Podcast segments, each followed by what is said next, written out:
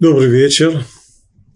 На прошлом уроке мы практически завершили изучение недельного раздела Вайра, и сегодня должны начать недельный раздел Шмот. Так уж получилось, что и тот, и другой раздел Торы мы учили во время очень подходящее, в дни перед праздником Песаха, сегодня продолжаем сразу, после Песаха – так что темы эти все актуальны.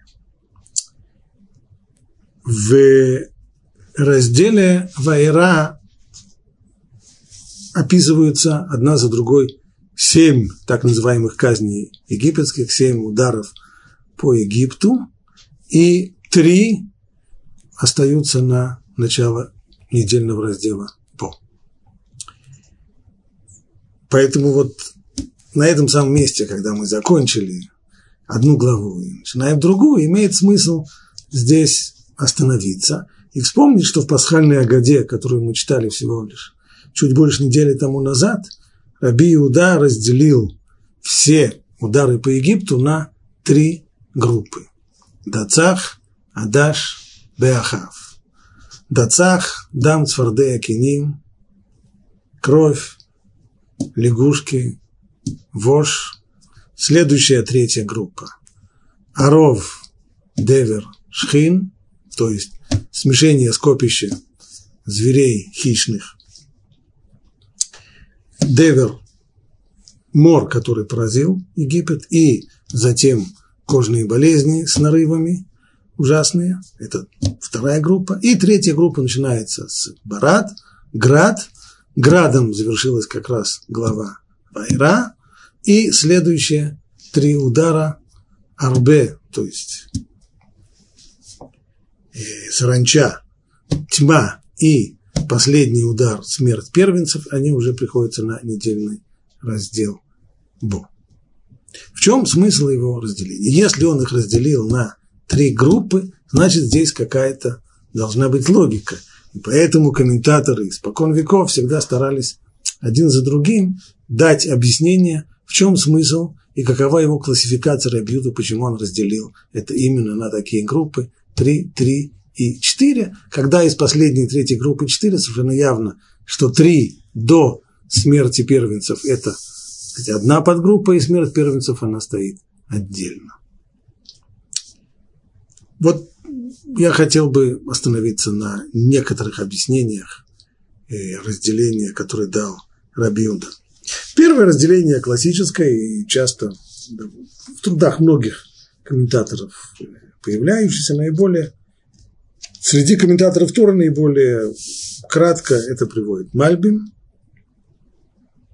и пишет он так.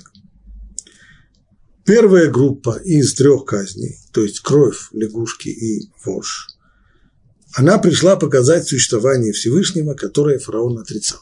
И знаем, что началось все с того, что Моше потребовал от фараона, отпусти мой народ, чтобы, так, говорит Ашем Бог Израиля, отпусти мой народ для того, чтобы они послужили мне. Но что был от фараона?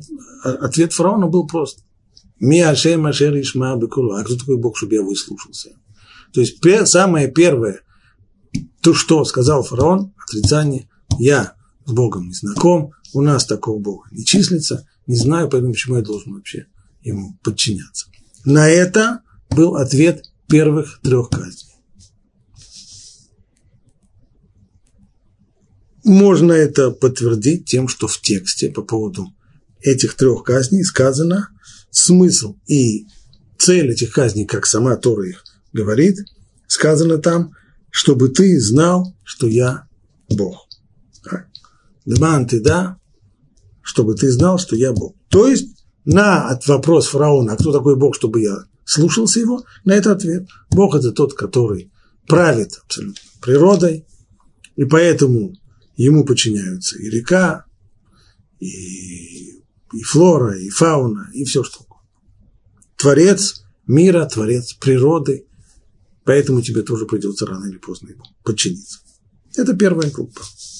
Вторая группа, продолжает Мальбим, из трех казней, вторая группа – это оров, дикие звери, мор, скота и затем нарывы на коже, она пришла показать божественное проведение.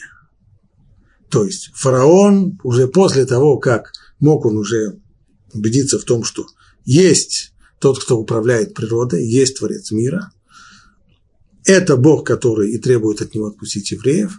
Дальше следующий пункт. Кто сказал, что Бог хорошо? Пусть Бог создал мир, пусть Он им управляет. Кто сказал, что Он знает поступки людей, что Он вмешивается в управление миром? Это вопрос о проведении.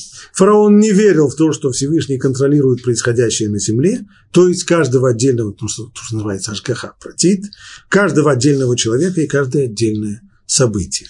Поэтому во всех трех казнях из этой второй группы всегда проходит разделение между евреями и египтянами. Всегда есть вот это вот разделение с египтянами. Дикие звери, которые врываются на улицы города, они нападают на египтян, на евреев они не нападают. Хотя египтяне на евреи могут сидеть в это время в одном месте, э, проходить по одной улице, нападут на египтянина, на еврея не нападут четкое разделение. То же самое по поводу морскота. морскота. Скот погиб у египтян, у евреев ни одного не погибло. То же самое болезни, все, и во всем этом, как сказано, чтобы ты знал, что я Бог на земле. Чтобы ты не думал, что я Бог на небесах, который Бог на небесах, условное, условное обозначение, понимание того, что Бог он, правда, создал мир, но он не вмешивается в происходящее на земле. Так, так вот, для того, чтобы ты знал, что я Бог на земле, для этого приходит вторая группа из трех ударов. И, наконец, третья. Продолжает Мальби, Муше сообщил фараону, что цель третьей группы казней, которые будут на него насланы, это показать, что Всевышнему принадлежит абсолютное и ни с чем не сравнимое власть. То есть после того, как, фараон, как фараон уже мог согласиться, что есть Бог. И после того, как он мог воочию убедиться в том, что он управляет миром, и что он управляет тем, что происходит на земле, и что он хорошо различает, и он хорошо знает все происходящее, и все удары, они точечные, хирургические, они точно различают между египтянином и между евреем. После этого пока что еще есть что возразить. А именно, да, конечно, Бог, он согласен, действительно, велик, могуч, знает, умеет и прочее. Но в Египте есть. Есть еще боги, тоже могучие. А кто сильнее, это еще, э, это еще бабушка надвое сказала. Это можно в, как, в какой-то ситуации может быть так, а в какой-то ситуации может быть по-другому. В каких-то определенных аспектах, может быть, египетские боги, они сильнее будут. Фараон сам считал себя богом, тоже он. Нил бог, и он бог, и еще там Поэтому здесь нужно было выбить это последнее, последний, разрушить последний бастион фараона, а именно доказать абсолютную, то есть единственность Бога, абсолютная, ничем и никем не ограниченная власть. Поэтому даже после того, как было доказано существование Всевышнего и божественное проведение над всем миром, фараон думал, что в мире есть и другие боги, которые иногда могут пересилить Всевышнего. Про это сказано, чтобы ты знал, и поэтому все три последних казни, они сопровождаются вот этой самой посылом, чтобы ты узнал, что нет подобного мне на земле. Уже не говорится о том, чтобы ты узнал, что, что я Бог, или чтобы ты узнал, что я Бог на земле, чтобы ты узнал что, что нет подобного на земле. Это то, что писал Рамбом, и это, как я сказал, классическое разделение. В трудах очень многих комментаторов оно присутствует, может быть, сказано другими словами, но идея та же самое повторяется. Можно увидеть и другие различия между этими тремя группами. Первая группа – кровь, лягушки и вошь. Это была, это можно сказать, чисто психологическая война с египтянами. То есть серьезного урона она не наносила, ни, ни материального, ни физического. Но что здесь было? Здесь был жуткий, страшный удар по гордости, по по эго и фараона, и, и всех египтян, по их достоинству. Что в тот момент, когда невозможно, тут можно, можно себе только представить ощущение человека, который зачерпнет стакан воды и вдруг, поднеся ко рту, почувствует, что это кровь, омерзение. То же самое лягушки. Что они? Лягушки ничего не съели, они ничего не уничтожили, они ничего не, не, не кусались, ничего. Никакого такого вреда они не наносили. Но омерзение жуткое. Понятно, что человек, это, это, это удар психологический. Это психологическая война. То же самое вож.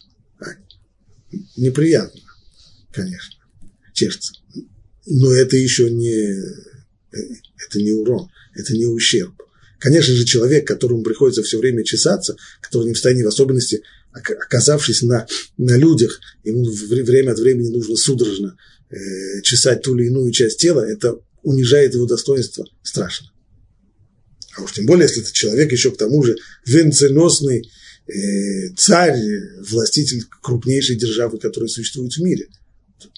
Это все три, все три первых удара, они были, по сути, психологическими.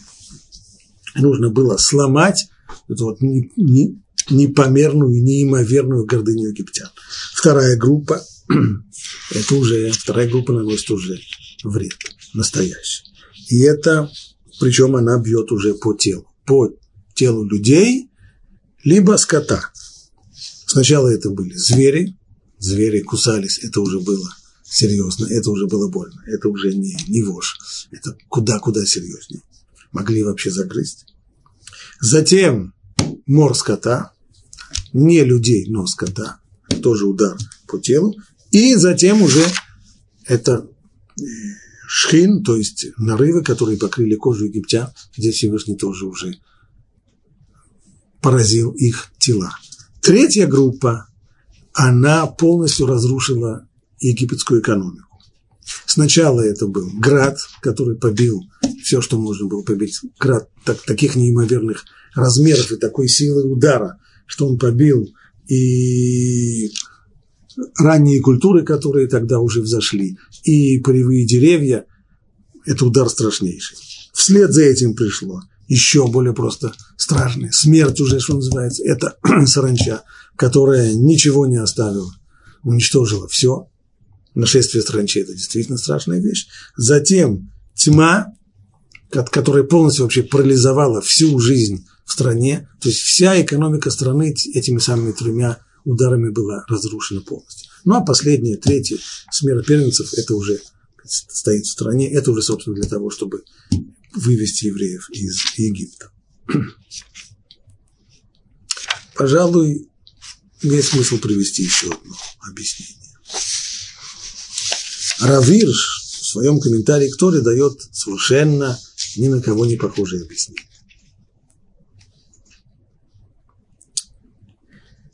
Его, если представить себе все эти э, девять ударов, представить их себе в таблицу, то его разделение, оно другое. То есть, он объясняет, что в каждой из этих групп, Даца, Хадаш, Беахав, первый из этих трех ударов, он связан с первым ударом второй группы и с первым ударом третьей группы.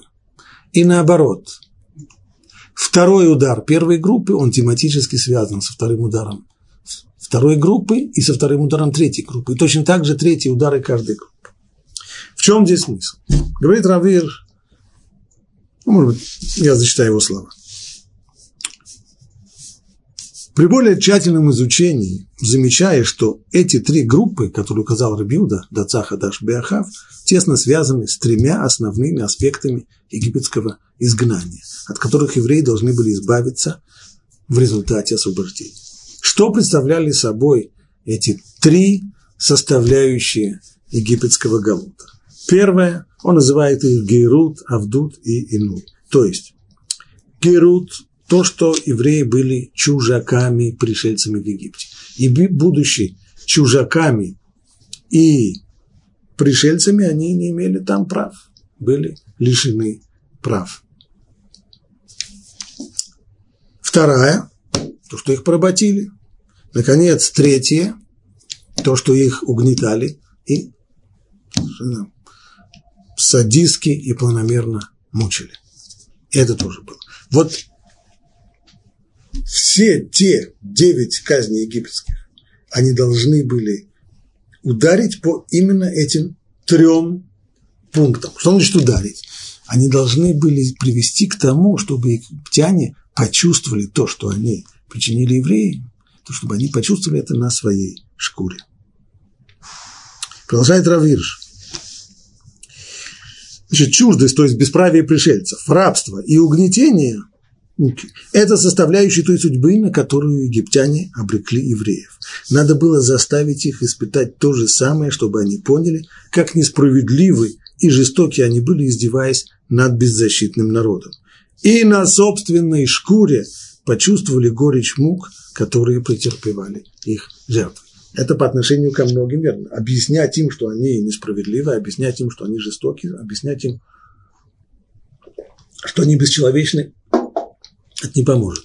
Но если такой человек почувствует на своей шкуре, хоть что-нибудь, хоть что-нибудь до него дойдет. Вот это Всевышний и делает. Только это не значит, что первая группа дацах, кровь лягушки ивши, она посвящена вопросу э, Гейру, то есть э, бесправия пришельцев, а вторая группа посвящена э, порабощению, третья группа посвящена угнетению. Нет, наоборот. В каждой из этих трех групп первый удар, он указывает на бесправность пришельцев, второй удар в каждой из трех групп указывает на рабство, которому египтяне обрекли евреев, и третий удар, он уже устраивает мучение, дает возможность египтянам помучиться. Как? Кровь, дикие звери и град продемонстрировали египтянам, что они, кровь, дикие звери, значит, первый, четвертый и седьмой удар продемонстрировали египтянам, что они сами являются чужаками в собственной стране и вряд ли имеют право ставить Израиль вне закона.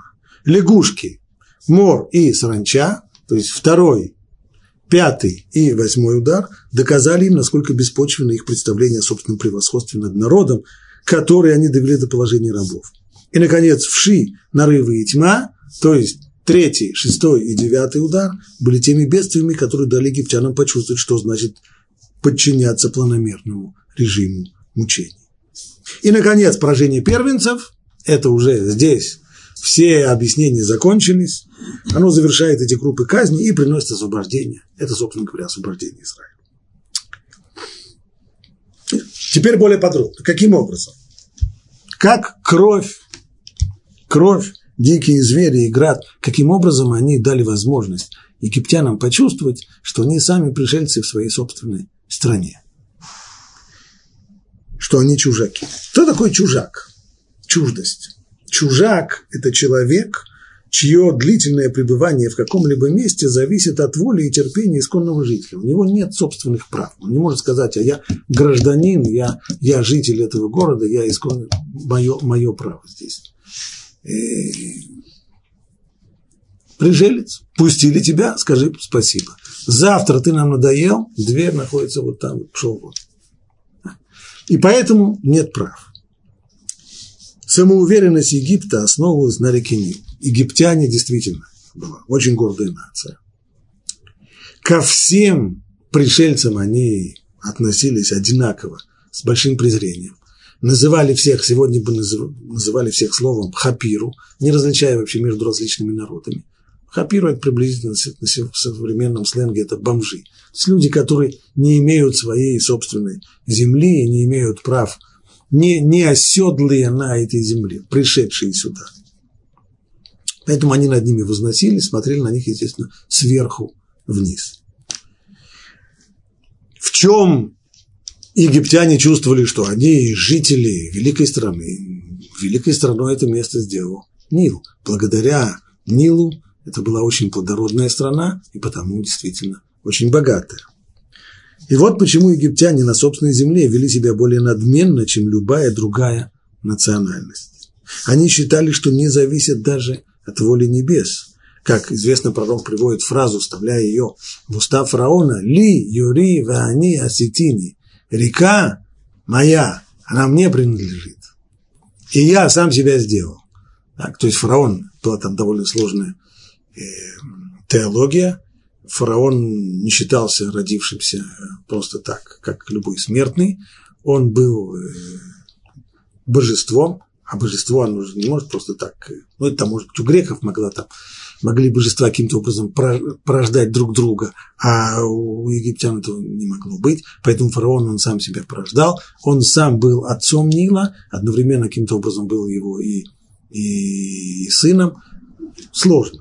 Так или иначе, ли йори, вани ацетини я, вот такое ощущение, я божество, я сам себе, я не завишу ни от кого, ни от Бога, ни от кого, сам себе хозяин, хозяин Нила. Превратив воды Нила в кровь, Бог как бы сказал, это вы говорите, ваша река, моя река мне принадлежит, река не вам принадлежит, река мне принадлежит, я здесь хозяин. Ваша река, она не ваша, а наша как там говорили, было ваше, стало наше. Да.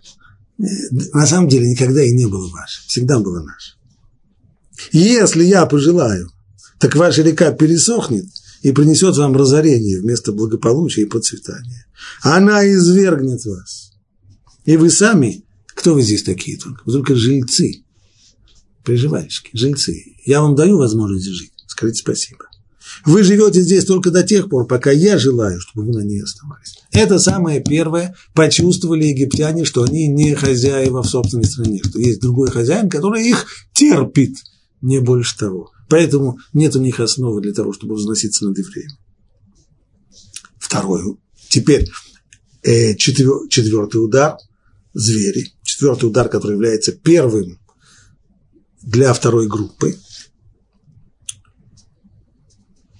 Насылая на египтян диких зверей, Бог показал им, что лишь благодаря его повелению дикие звери освобождают на, мест, на земле место человека. Мы так привыкли, что в городе, где мы живем, дикие звери не бывают. Змеи по улицам обычно не ползают, э, шакалы тоже не, не, бегают, волки не ходят и так далее.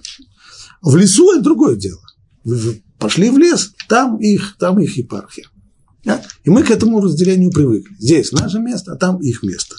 Так вот, э, нет такого объективного закона, по которому это должно быть так. И только воля Всевышнего, чтобы животные соблюдали некоторые, некоторую границу, не пересекали ее и оставляли, то есть тот респект и тот страх, который испытывает животное перед человеком, заставляет его прятаться от человека в лесу. И животное не вторгается в города. Но как только Всевышний снимает ту самую невидимую границу, так и животные тут же, тут же заполнили города. Богу достаточно одного слова, чтобы исчез барьер, тот самый невидимый барьер между человеком и хищником. И тогда даже в собственном доме человек не будет в безопасности, как говорят наши мудрецы в узной Торе, что все это зверье врывалось в дома в дома египтян, поэтому даже в своем собственном доме человек не чувствовал себя в безопасности. То есть все, вся вера в том, что в то, что мой дом, моя крепость, она тоже разрушилась этим самым четвертым ударом. Звери будут обходить стороной только те места, где живут люди, которых египтяне презрительно считают чужаками, не имеющими законных прав. Вот как раз дома евреев хищники не будут трогать. Дома евреев оказались их крепостью, а дома египтян нет. Они, кто они здесь? Жильцы, они здесь. Наконец, седьмой удар, град, он тоже работает именно в этой самой области, в, по, по вопросу чуждости. Бог показал египтянам, что к их полнейшему ужасу достаточно одного высочайшего кивка свыше, чтобы полностью изменить климат в стране. Ведь в Египте осадков-то почти нет. Египет благо, плодороднейшая страна, конечно, но благодаря разливу Нила. А осадков там нет. И вдруг Обычно в Египте выпадает очень мало осадков. Всю необходимую влагу дает Нил. Поэтому египтяне никогда прежде вообще не видели града. Для жителей средней полосы, может быть, град – это естественное явление. По несколько раз в год бывает. А для египтяне такого не видели. Поэтому в тот момент, когда на них посыпался град, они поняли, что вообще конец света. Понял? Климат меняется, все. Вот неожиданно они становятся свидетелями небывалого атмосферного явления, которые воспринимают как зловещее предупреждение о возможном коренном изменении климатических условий. Конец света. Вот почему о предстоящей казни их извещают в следующих словах, как, как Муше сказал, на этот раз я пошлю все мои казни в твое сердце. Все мои казни. То есть эта казнь, она как все остальные вместе взяты. Почему? Потому что они, они ощутили, что просто конец света. То есть ни в своем доме они хозяева, ни над своей рекой они не хозяева, ни в своей стране они хозяева, не хозяева. Ни... И вообще их страна на их словах превращается в нечто другое, уходит, климат изменяется. Все, конец. Так это первый, четвертый и седьмой удар, которые открывают каждую из трех групп, указанных Рабиуды и Дацаха Дашбеха. Теперь вторые удары. Вторые удары, они должны показать египтянам, дать им урок по поводу рабства, которому они обрекли еврейский народ. Это были лягушки, мор и саранча. Второй, четвертый и восьмой удар. Почему один человек порабощает другого? Какое люди находят оправдание тому, что один человек порабощает другого и обращается с ним как с вещью? Одно из двух. Хозяин, который считает, что он выше своего раба, пребывает в двойном заблуждении. Либо, если бы спросить любого рабовладельца, почему он порабощал других людей, найдем два ответа. Один человек скажет, а я просто богатый, я его могу купить, вот и все, за деньги. То есть его э, богатство, его э, материальное положение, оно позволяет ему смотреть на других людей сверху вниз настолько, что он в состоянии даже относиться к ним как к рабам, как к вещам. Второй вариант – это происхождение. Я дворянин, а он смерть, а он холоп. Так? То есть мое происхождение, то, что я происхожу от э, кого-то, кто подносил ночной горшок императору или еще кому-нибудь, а я его седьмое, восьмое поколение, то поэтому я могу э, порабощать смердов, холопов и так далее, так далее. Так вот, хозяин, который считает, что он выше своего раба, пребывает в двойном заблуждении, высокомерно причисляя себя к высшим существам. А высшим существом он себя считает либо по своему богатству, либо по своему происхождению. И необоснованно полагая, что это, то, что он высшее существо, дает ему право на вла- и власть. На, что, что, на, на, что, что ему дает на это? Власть и богатство. Ну, если ты считаешь себя высшим существом, а так, безусловно, себя считали египтяне, они считали себя высшими существами, посмотрим. Лягушки – Самые робкие создания, которые обычно прячутся от человека в болотах и камешах. Вдруг они ныне выходят из своих убежищ, смело вторгаются в дома людей, дерзко прыгают даже на тела правителя страны. Так, то есть тот, кто себя считает высшим существом, не в состоянии избавиться от вот этих вот самых-самых примитивных животных, которые прыгают в него, не, не боятся людей, должны были бояться бы людей. Тут вдруг потеряли всякий страх перед людьми, не боятся, прыгают на них, лишая их таким образом представления о собственном превосходстве. Не только что собственное превосходство, человеческое достоинство они потеряли полностью в результате, в результате этого общения с лягушками. Показывает, что даже самые маленькие ничтожные существа потеряли к ним всякое уважение. То есть вот этот самый респект, этот страх перед человеком, который, в общем-то, и делает человека высшим существом по отношению к животным. Здесь не только Э, это не, не, не, не, не хищники, не львы, не, не медведи, а лягушки потеряли даже. Кто вы вообще такие, если лягушка на вас плюет? Затем четвертый удар – мор, поражая их лошадей. Прежде всего, удар был по, лошадьми, по лошадям.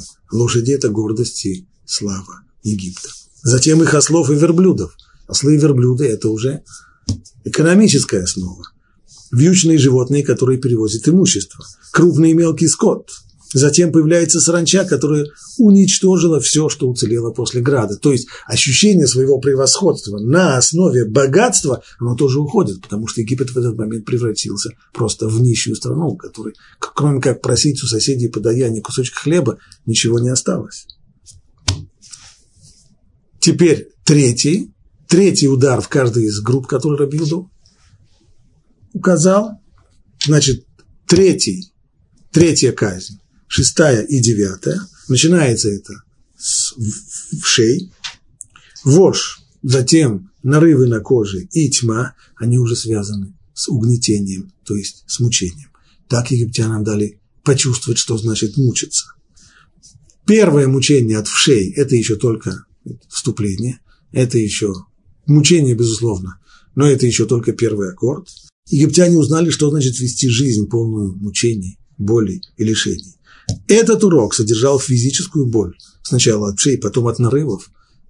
Нарывов, которые приходилось все время расчесывать. И затем три дня тьмы, в которые никто не мог встать. Они были обречены попросту на голод. Когда человеку три дня не дают есть, это очень тяжело. Который вызвала в Египте тьма. Богу не нужно цепей и клеток, чтобы держать человека в неволе. Это рабовладельцу нужны цепи и клетки для того, чтобы удержать раба в неволе. А Богу это не нужно. Он пригвоздил всех египтян к тому месту, на котором они сидели, и никто из них не смог даже встать. Он погружает людей во мрак ночи, и не решаясь двинуться с места, где их настигает тьма, люди остаются без пищи до тех пор, пока он вновь не дарует им свет. Это объяснение, это классификация Рабшим Шинута и Лирша.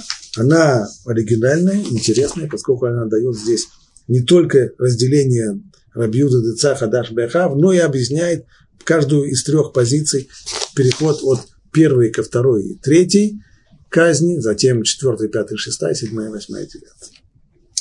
Следует заметить еще одну вещь, прежде чем мы начинаем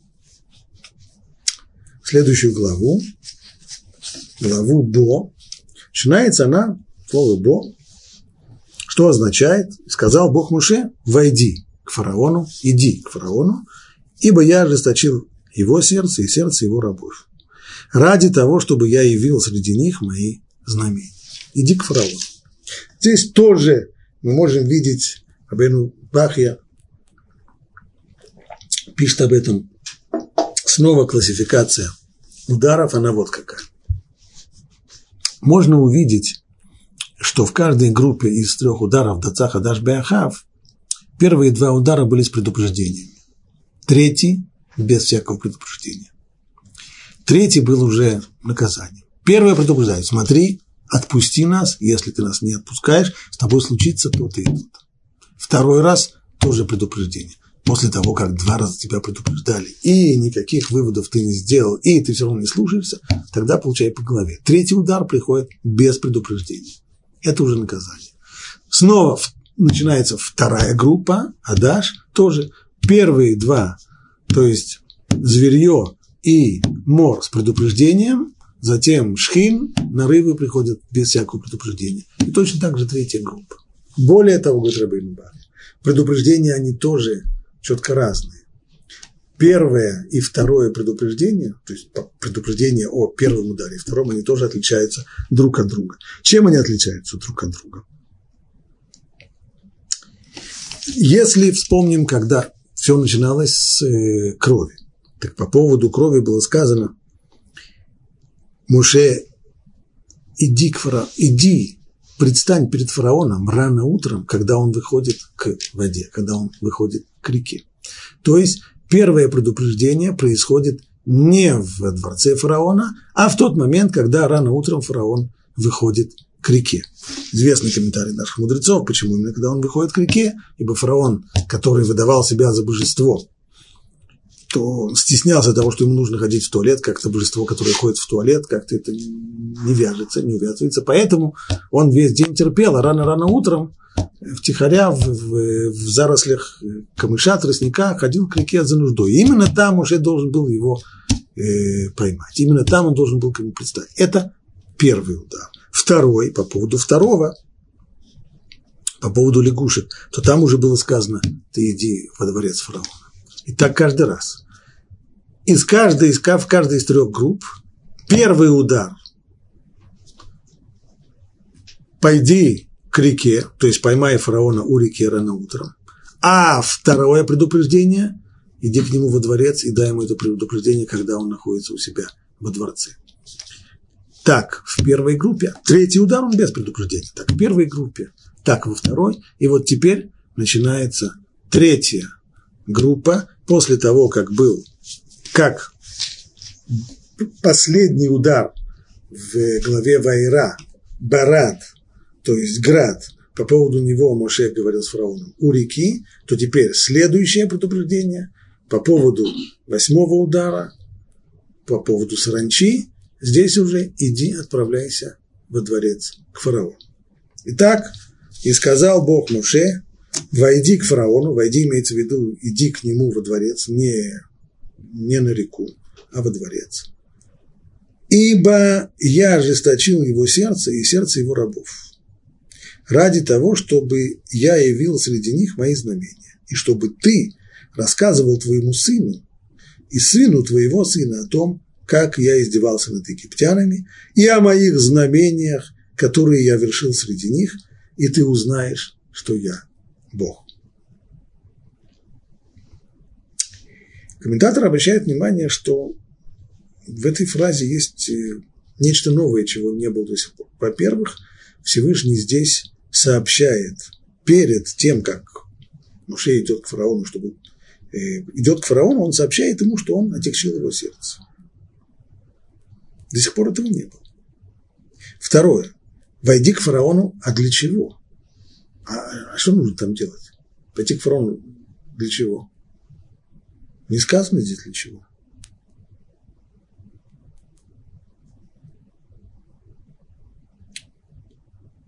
Наконец, третье, то, что Всевышний ожесточил сердце фараона, ну, уже раз уже ожесточил, два уже ожесточил.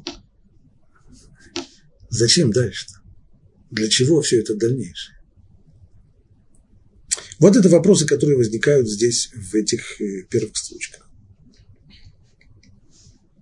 Раши, комментируя самый первый стих, пишет так. «И сказал Бог Муше, войди к фараону, чтобы предостеречь его». То есть, хотя в тексте не сказано, что, ну, что ты иди для того, чтобы предупредить и дать ему предостережение о приближающемся ударе, но это имеется в виду. А иначе для чего он его посылает? Какой смысл иначе тогда идти?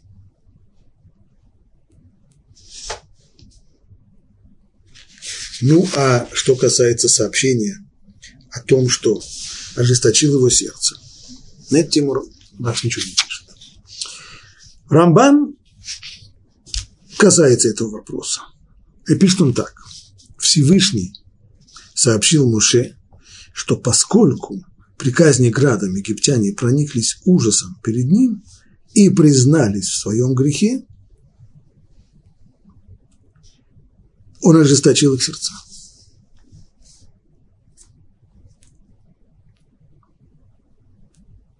Почему? Для чего? И он пояснил Моше, что сделал это, чтобы совершить в Египте свои знамения, чтобы египтяне познали его могущество. Однако они не будут наказаны сильнее из-за этого, потому что Всевышний уже отягчил их сердца. Что Роман хочет сказать? Почему нужно было здесь сообщить Муше, что Всевышний отягчил его сердце? Ведь в общем и целом, в самом начале Всевышний объяснил, что такое будет.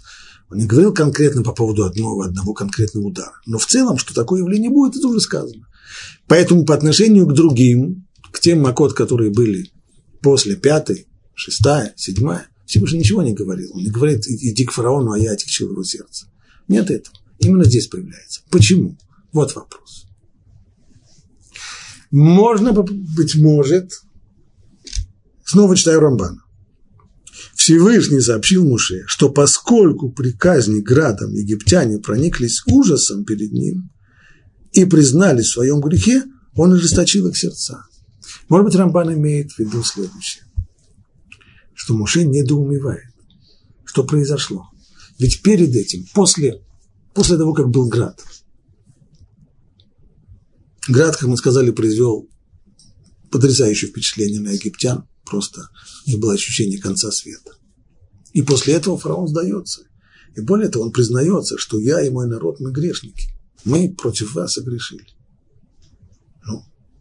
Если так, то как может быть, что он снова после того, как он обещал уже все, не только обещал отпустить, не просто обещание отпустить, только не бейте, я, я, я сделаю все, все, что вы хотите, я подпишу все, что надо, только не бейте. Нет, здесь было больше, здесь было признание того, что я и мой народ, мы грешники. Как после этого фараон снова заупрямился и говорит, нет, не пущу я вас. Это, наверное, было ему непонятно. На что Всевышний ему говорит, а ты не удивляйся. Ты не удивляйся, это я ожесточил его сердце. Сам бы он, безусловно, на этом бы остался. Он бы вас отпустил уже. А то, что он сейчас снова заупрямился, это, это мое дело. А спросишь, зачем я это делаю? А это для того, чтобы, он пояснил Муше, что сделал это для того, чтобы совершить в Египте свои знамения, и чтобы египтяне познали его могущество. Что касается наказания, наказания они за это не понесут, потому что это уже я ожесточил их сердце. Если это то, что имеет в виду Рамбан, и так на самом деле более конкретно действительно пишет Рашпан, внук Раши, что Всевышний здесь просто объясняет Муше, что не стоит ему удивляться на поведение фараона. То это не очень я, то, то сложность есть с таким объяснением. Трудность определенная. Что за трудность? Ведь еще до этого Муше, перед тем, как ушел от фараона, он сказал ему такую фразу. А я знаю, что вы еще, вы, то есть фараон и все его слуги вокруг, что вы еще не боитесь Бога. Значит, Муше знает, значит, для него это не сюрприз, то, что фараон снова заупрямился и отказывается их отпускать. Поэтому чему нужно было тогда ему объяснять здесь его действия, его поведение? Муше сам это знает.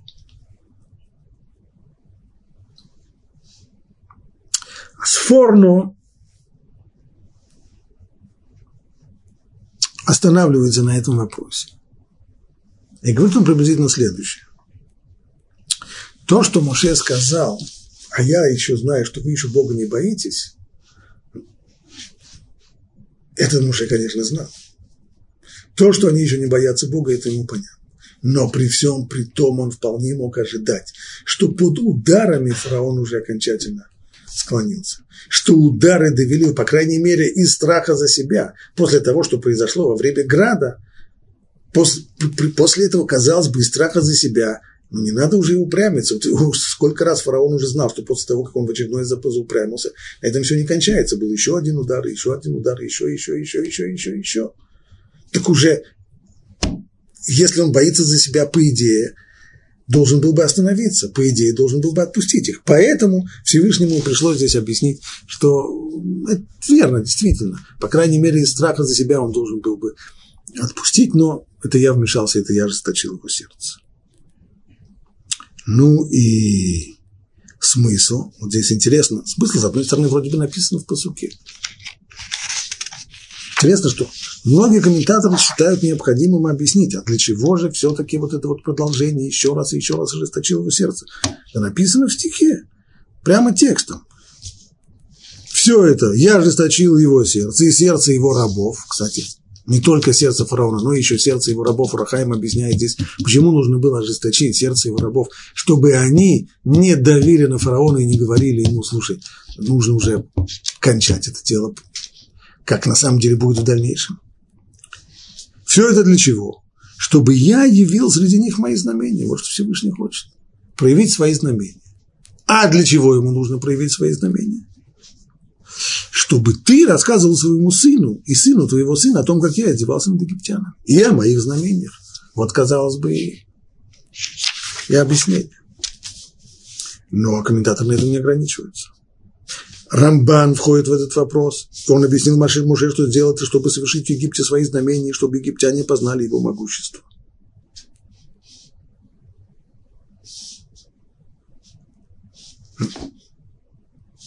И Сфорну тоже об этом пишет. Его словами. Для чего нужно было увеличивать еще и еще знамения? Прежде всего, для самих египтян.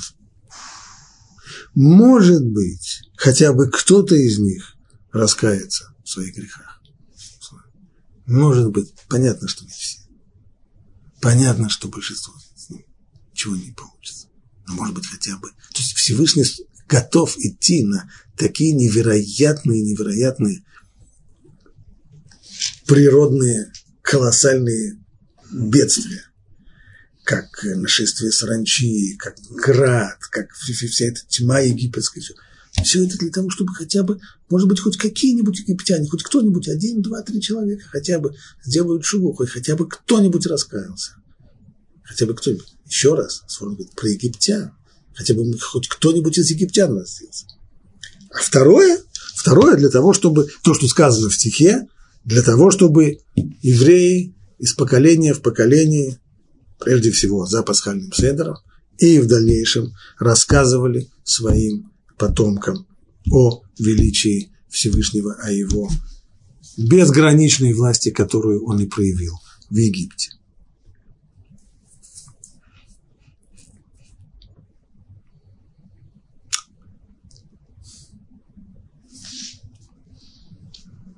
Почему не сказано в тексте, что Муше должен дать ему предупреждение фараону и предупредить его о надвигающейся опасности, о саранче.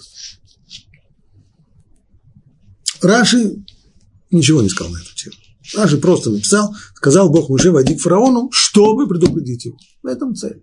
А почему Тора об этом? Почему это остается на устную Тору, которую нужно приводить в комментариях? Почему бы этого не было написано напрямую в тексте? Харамбан отвечает, потому что так это вполне привычно в Торе. А именно, Тора очень часто сокращает и опускает детали, которые в дальнейшем можно, могут быть поняты из э, последующего рассказа. Если сказано Муше иди к фараону, и сразу вслед за этим начинается нашествие саранчи, значит, читателю, у которого есть у него Э, разум, он тут же 2 плюс 2, у него получается простое, простое понимание. Значит, мужей послали для того, чтобы предупредить, что смотри, будет саранча. Поэтому Тора не рассказывает о тех деталях, которые каждый может сам понять из дальнейшего повествования.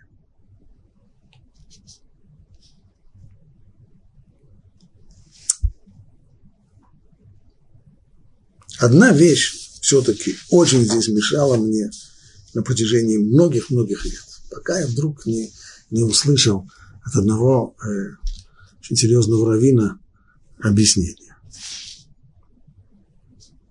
Так Всевышний ожесточил сердце фараона для того, чтобы увеличить свои знамения, а это ему нужно, как Форн, может быть, кто-то чуву сделает, и чтобы ты рассказывал своему сыну и сыну твоего сына о чем? О том, как я издевался над египтянами.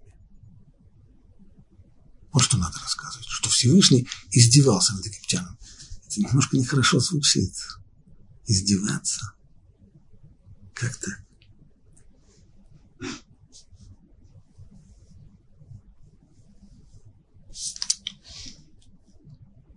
Что значит издеваться? Когда враг уже повержен. То есть, иными словами, что здесь сказано? Враг повержен.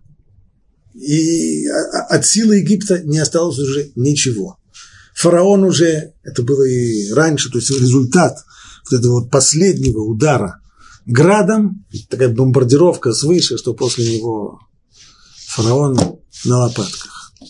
Полностью повержен, побежден.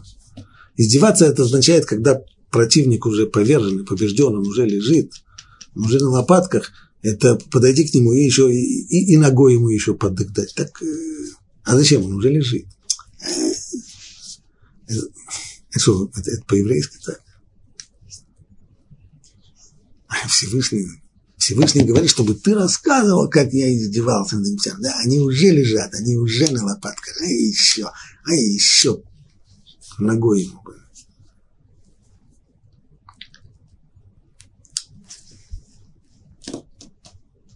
Понятно, что это было сделано для евреев. С египтянами борьба с египтянами она закончена, они повержены, они на коленях. А евреям нужно, вот это нужно было для евреев. Почему это нужно для евреев? Маораль из Праги в Нецах Израиль объясняет следующую вещь, что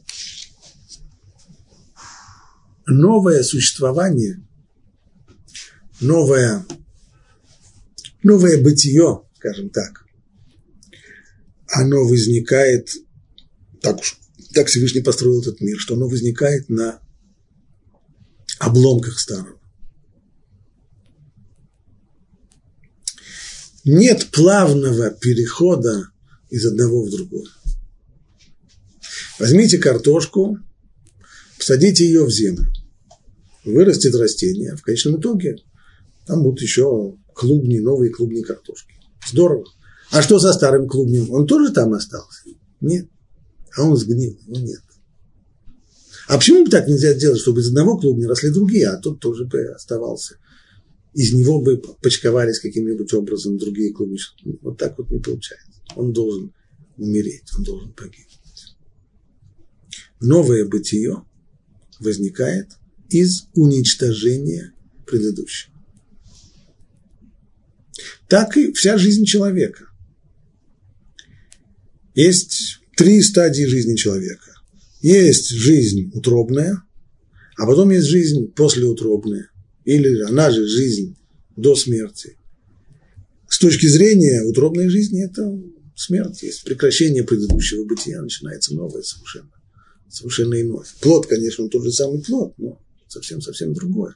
А в дальнейшем это еще сильнее. Для того, чтобы перейти к следующей стадии, к третьей, после к, то для этого вообще тело человека должно исчезнуть полностью. И это третья, третья стадия жизни начинается на обломках старом, когда, когда старая жизнь полностью уничтожается. Точно так же наши мудрецы говорят, есть очень интересное место в Талмуде, в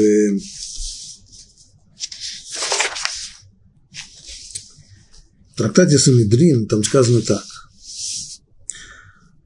Равнахман спросил Равицхака, и не знаешь ли ты, когда придет, э, он хотел спросить, когда придет Машех, но выразил это в очень странной форме. И знаешь ли ты, когда придет Барнафли? Барнафли от слова нофель, то есть падать, падающий. Иными словами, когда, когда придет падающий? Может быть, не, не понял, кто такой падающий, который должен прийти, что это за, за падающий. Я имею в виду Машех. Почему тут Машех Барнафли? Барнафли, почему Машех вдруг связан с падением. Вот как же сказал Равнахан? Все очень просто. Это же просто посук, стих написан у пророка Амоса. Байомау, Акимет Сукат Давида Нофелит. В тот день я подниму упавшую суку Давида, упавший шалаш Давида. То есть царство Давида. Всевышний обещает его возродить. Как? упавшую суку. Сначала этот шалаш должен упасть, упасть и полностью разрушиться, а вот потом я его подниму. А может, он все-таки кое-как он стоит, может быть, его просто Всевышний чуть-чуть подопрет, чуть-чуть его поднимет, чуть-чуть. Нет, не так. Он сначала упадет. Сначала полное разрушение. Полное разрушение. И именно так наши мудрецы объясняют, как будет выглядеть мир. Есть очень известная последняя мишна в трактате Сута, как будет выглядеть мир перед приходом Машеха полный развал, совершеннейший развал всей человеческой жизни по всем статьям. Экономический полнейший развал. Политический тоже развал.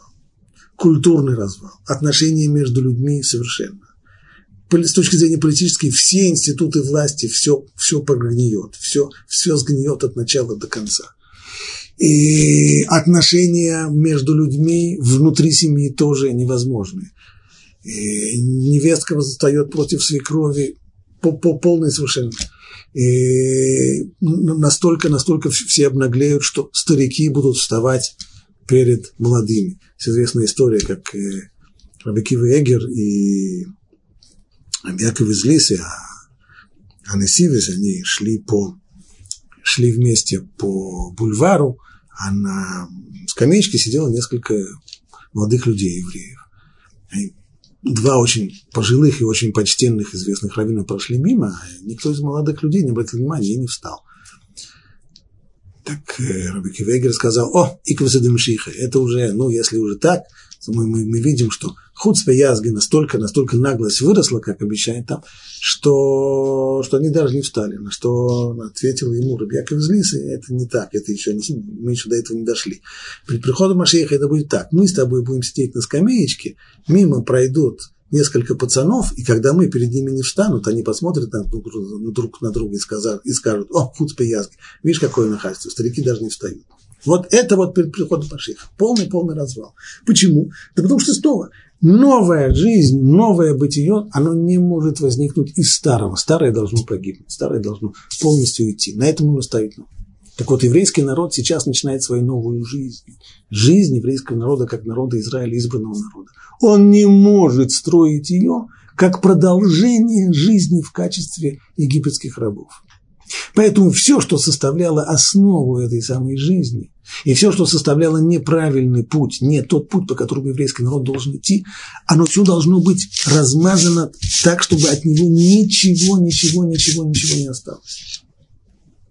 Поэтому фараон и Египет просто сейчас размазываются. Они уже на коленях, они уже, они уже побеждены. Да, все равно. И еще раз ногой под дых для того, чтобы довести их до нуля. Чтобы не было такого ощущения, что мы были в Египте. В Египте, конечно, они хорошие люди в Египте, они в Бога не верят, они развратники, они, ну, но они тоже люди. Ну, у них тоже что-то есть. Есть там какие-то... Нельзя начинать на этом новую жизнь, так нельзя нужно довести все, что составляло, что представляло собой хоть какую-то важность в их жизни в Египте, нужно довести до нуля. Вот это и называется издеваться.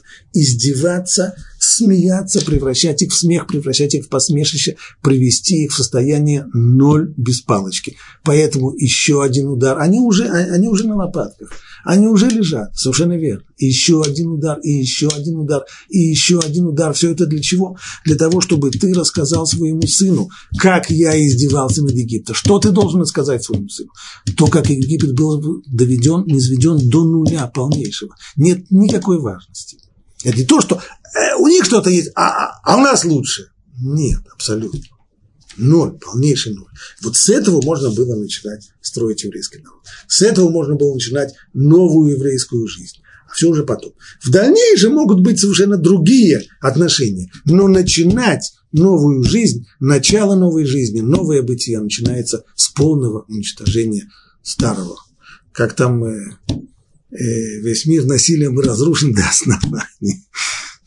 Так вот, э, Леавдиль, Элиф, Авдалот, но смысл он действительно такой. Старый мир, из которого еврейский народ уходит, должен уйти. Для того, чтобы начать новую еврейскую жизнь, нужно покончить с прежней, полностью покончить, завести ее до нуля. А потом уже можно начинать новую жизнь.